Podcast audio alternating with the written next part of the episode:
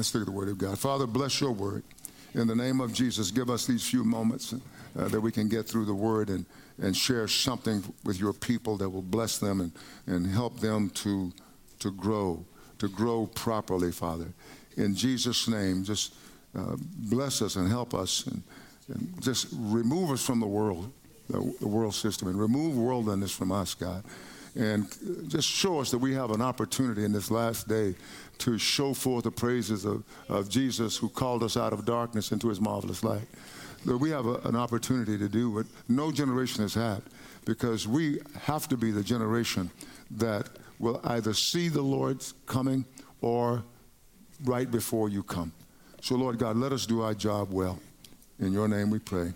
Amen. So, Paul says in, in Romans uh, 14, he talks about liberty. And this is, he's showing us how to conduct ourselves, how to, to live properly, how to grow properly. Uh, there are too many of us who are just very opinionated.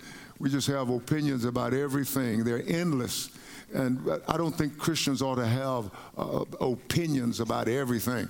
I remember a number of years ago that uh, this, they had, in those days, these news people would come and ask uh, people on the street what, uh, what, their views about certain things. And there was something going on in Central America at the time.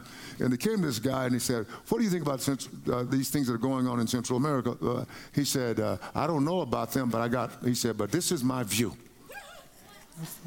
What? It was so senseless. I don't know about it, but this is my view.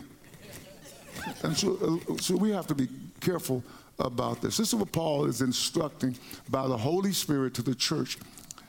Pastor Jackson did a marvelous job this morning in the first service. And I was conflicted because I thought, I think the house would rather see somebody standing up than sitting down when they're trying to preach. But I, he did such a good job. And he started to talk about obedience. And I, I wanted all of you to hear, so we'll have to f- uh, flip the switch. Is that how you say it? Oh, flip the script. Well, well, you can flip both the switch and the script. but but uh, so we'll flip it around because I want you to hear that message. But he talked about obedience, and one of the things that the Lord has been dealing with me about is is obedience. Just like uh, whatever God says, you do. But because we're a body, we don't just independently go do things. Even I don't just independently go do things. You know, and, and so uh, the church here was filled with opinions. And he says in verse 1 receive one who is weak in the faith. So you, there are brothers and sisters who are very saved, but they're weak in the faith. They're weak in the faith. Uh, it says, receive one who is weak in the faith, but not to disputes over doubtful things. For one believes he may eat all things, but he who is weak eats only vegetables. It doesn't mean that, that vegetarians are weak. Doesn't mean that. But in, this case, what was happening was there was a lot of idolatry, and there was meat offered to idols, and some Christians were afraid, I don't want to eat anything offered to an idol. I would like to see people say, I, I don't want to receive anything in my heart that came from this television. Uh, crazy stuff, you know, or, or internet or TikTok or whatever it's called, Instagram or Facebook or whatever it is. If it's crazy stuff, eh, there ought to be someone in you that's saying, check that out. I believe the Holy Spirit talks like that. You know, check it out. So, but they, are, they were having the same type of problems that we're having today. Yeah, but except ours are more pervasive. They're, they they could have it in a particular local area or locality, but we're having them everywhere. When I remember when 24-hour news became a reality, I was so happy. I was a news junkie. Now I'm so sad because it, it gives the devil a, a, greater opportunity to spread his disinformation. And, and then you don't say, well, oh, that channel is. Uh, uh, a bogus channel. They have a lot of uh, lies and disinformation on that one, but my channel is right. Well, your, your channel, I promise you, it comes from the world. It is not sanctified and holy. So Paul was saying that these people, they, um, he said, but he who is weak eats only vegetables. He said, let not him who eats despise him who does not eat. And let him who does not eat judge him who eats, for God has received him. So you and I have situations like that in our walk with the Lord. We, we have, I'm, I'm not going to give any particular examples because uh, they're not necessary at this juncture. But there are things that are all right for you to do. God has not given some edict against them. And, and, and you can do those things, you know, like maybe the kind of clothes you wear. Um, some, of, some young people wear things I go, woo, you know, uh, but they, I wear things they go, mm, dated. but it's okay. Let me wear my baggy suit and, with my, cu- my cuffs all in it, and they wear theirs, no cuffs. It's okay. It's okay. God has received both of us. He receives the, the, those who have the, the baggy clothes, and he, he receives the skinny jeans. You know? When I first saw skinny jeans, I thought, God, have mercy. What's happened? I mean, no man should wear skinny jeans. You know? You know? And these guys, they, they, they feel fine. They wear their skinny jeans. And girls, I, I, thought maybe girls might wear skinny jeans, but guys wear skinny jeans. So he says, if God has accepted them, don't be judging people. God has received them. Then he, in verse 4, he says, Who are you to judge another's servant? Now, he's not talking necessarily uh, because the word is not doulos, it's not that kind of servant, the servant of God, but he's talking about a household servant. For example, if, if you go to somebody's house and they have servants and, and uh, you don't like the way they do things and you start to judge them, well, if they were my servant, he said, be quiet, they're not your servant. Who are you to judge? And so, likewise, who are you to judge God, really? Because when you judge God's children, you're judging Him. You're judging him. You know, why did you let them come in? As though you brought something to the kingdom of value. You know what I'm saying? You know, we haven't brought anything to the kingdom of value. We came to the kingdom asking God for forgiveness, and God forgave us, and then by forgiving us, He gave us value. That's how that looks. That's how that looks. We would have a lot better churches if we stopped judging everybody. Now, I'm, their Bible talks about some things that we are to judge you know, and I won't get all into those at, at, at this juncture. But if, you, if, if you're lying and stealing and cheating, we have to judge that.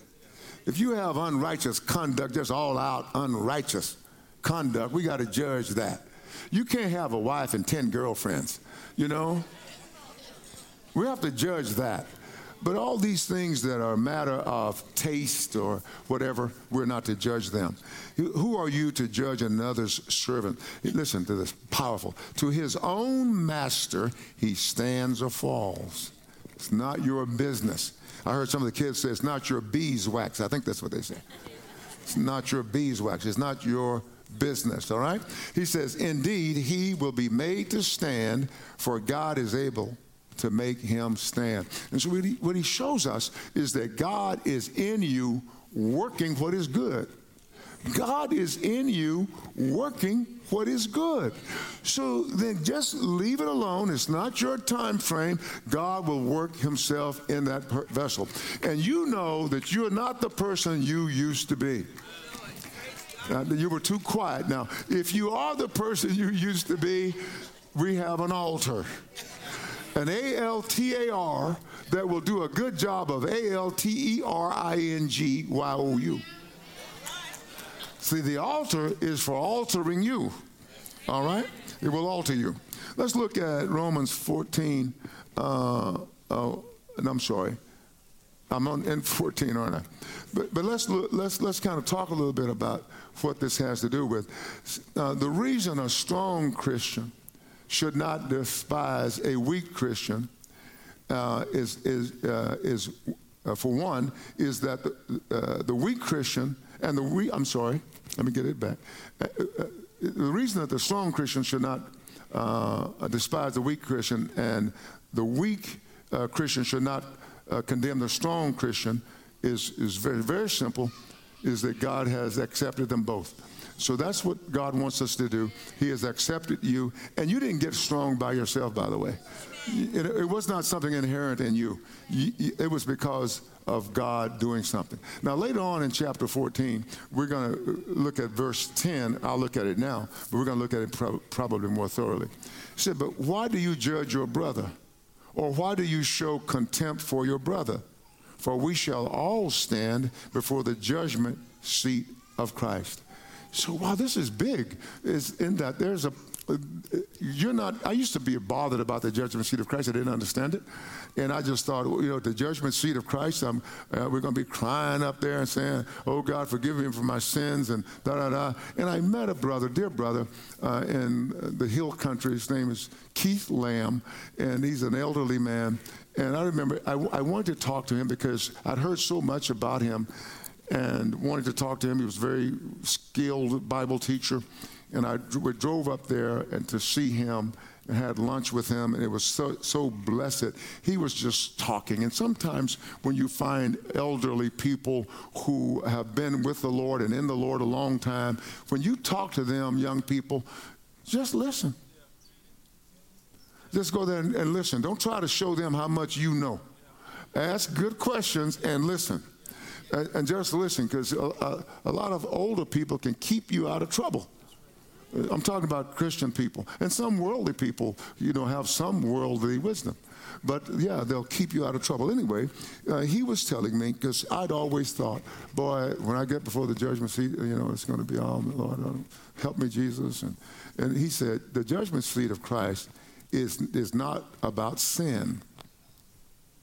And, and man, you, you know what? Because all have sinned. It's not about sin. He said, because the cross has dealt with sin. And then he said, it's about usefulness or uselessness. In other words, what, what when, when God gives you a task to do, you need to do that with all your heart. You don't say, well, there, nobody will help me, and that's why I didn't do it. No. At, at the Bema, the judgment seat of Christ, it's called, it's the Bema. It's a raised platform, and, and God is going to give you rewards for your, your faithfulness, your usefulness. Or he will t- remove reward that he had for you because you were useless in that place. And you don't have to be useless. Why? Because God, the Bible says here, is able to make you stand. In every situation, God is able to make you stand.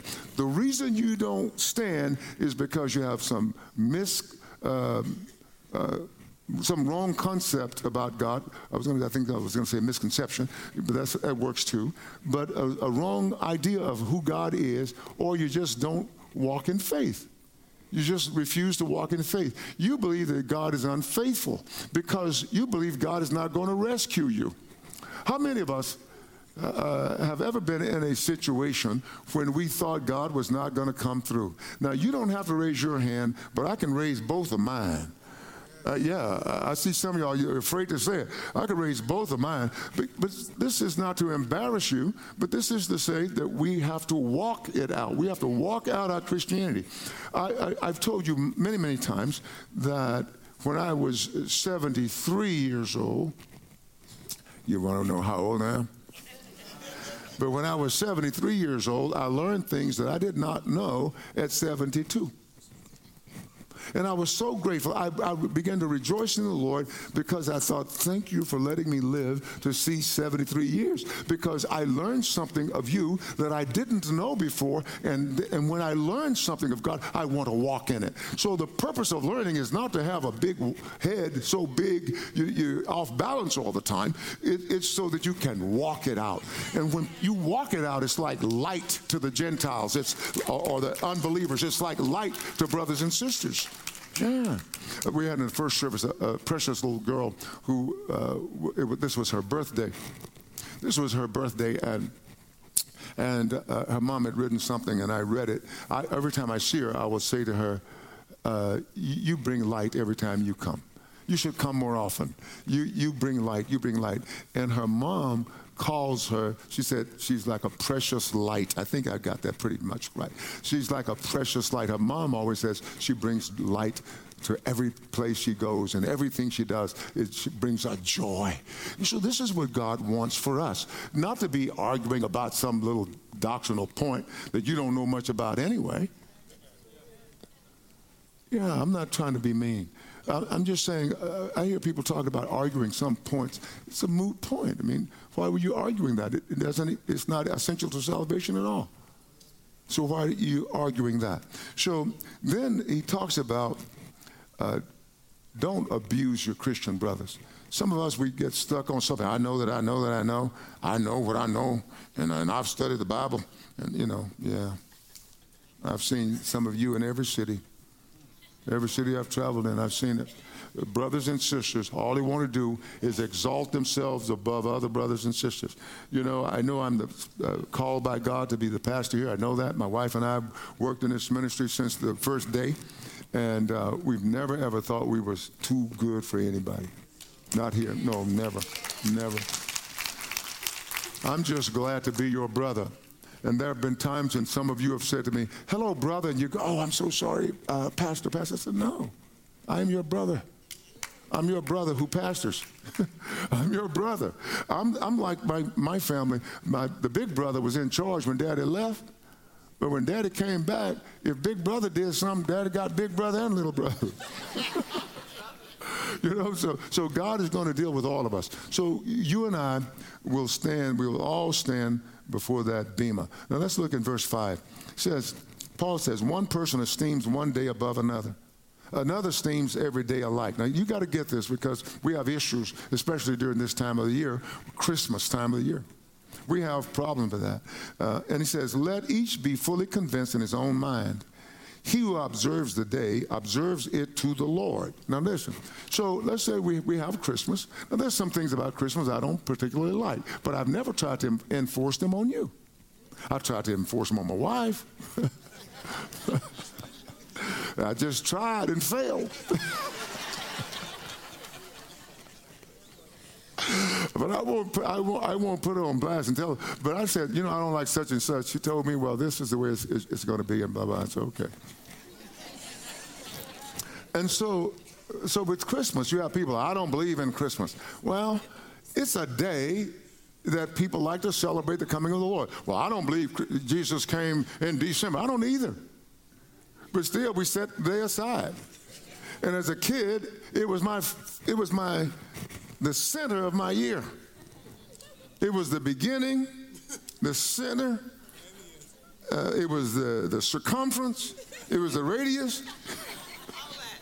I love Christmas. Man, I just couldn't wait because this year I got one pistol on my side, but next year I'm going to have two. And then I'll have the spare one. Yeah. I loved Christmas. And all the apples and oranges and fruits and nuts, I loved them. Now listen here. so here he says, so we esteem the day. Some of us say Christmas is a time when we remember the Lord's coming, even though we know we don't believe it was in, in Christmas. It, it was very possible in the spring. It was possible, you know, uh, some other time, but it was, it was probably not in the dead of winter. Now listen, he says, so let each be fully convinced in his own mind. He who observes the day observes it to the Lord. So that's what I do, is I observe Christmas to the Lord. And he who does not observe the day to the Lord, he does not observe it. So you don't have to try to convert them because God has accepted both of us. Yeah. So he who eats, eats to the Lord, for he gives God thanks. And he who does not eat, to the Lord he does not eat and gives God thanks. Does that make sense to you? This is so beautiful. So if we were, if let's just say if we had idolatry really horribly here, and somebody says, "I'm not going to eat that meat because it may have been offered to an idol," uh, and so and somebody said, "Man, I'm just going to pray and eat it. I love steak. Now, that's a ribeye, you know," and and and you do that. He says, "Hey, it's to the Lord." You gave thanks for that food. You blessed it. And it's to the Lord that you did that. And the other one who didn't eat, it was to the Lord. So we don't have to try to convince you, hey, man, you need to eat the ribeye or you need to eat more greens, you know. No. Let's look at it. For none of us, that's powerful, lives to himself. Not one of us lives to himself, verse 7. And no one dies to himself. This is big. For if we live, we live to the Lord, and if we die to the and if we die, we die to the Lord. Therefore, whether we live or die, we are the Lord's. I, I want to go quickly um, to verse 9, and I've got a lot of uh, supporting scriptures, but let me go quickly to verse 9. Uh, it says, For to this end Christ died and rose again and lived again. Now, notice what God did for both parties. He died, rose again, and lived again, that he might be Lord of both the dead and the living. So, God, Jesus, is Lord of everybody who died. Everyone who died in him, whether they were faithless you can't be a denier, but faithless or full of faith. We're the Lord's. And Lord is able to make us stand. So Jesus is Lord of those dead ones of us. He is Lord of those of us who are living. So let's enjoy the Lord and quote unquote, let's have church.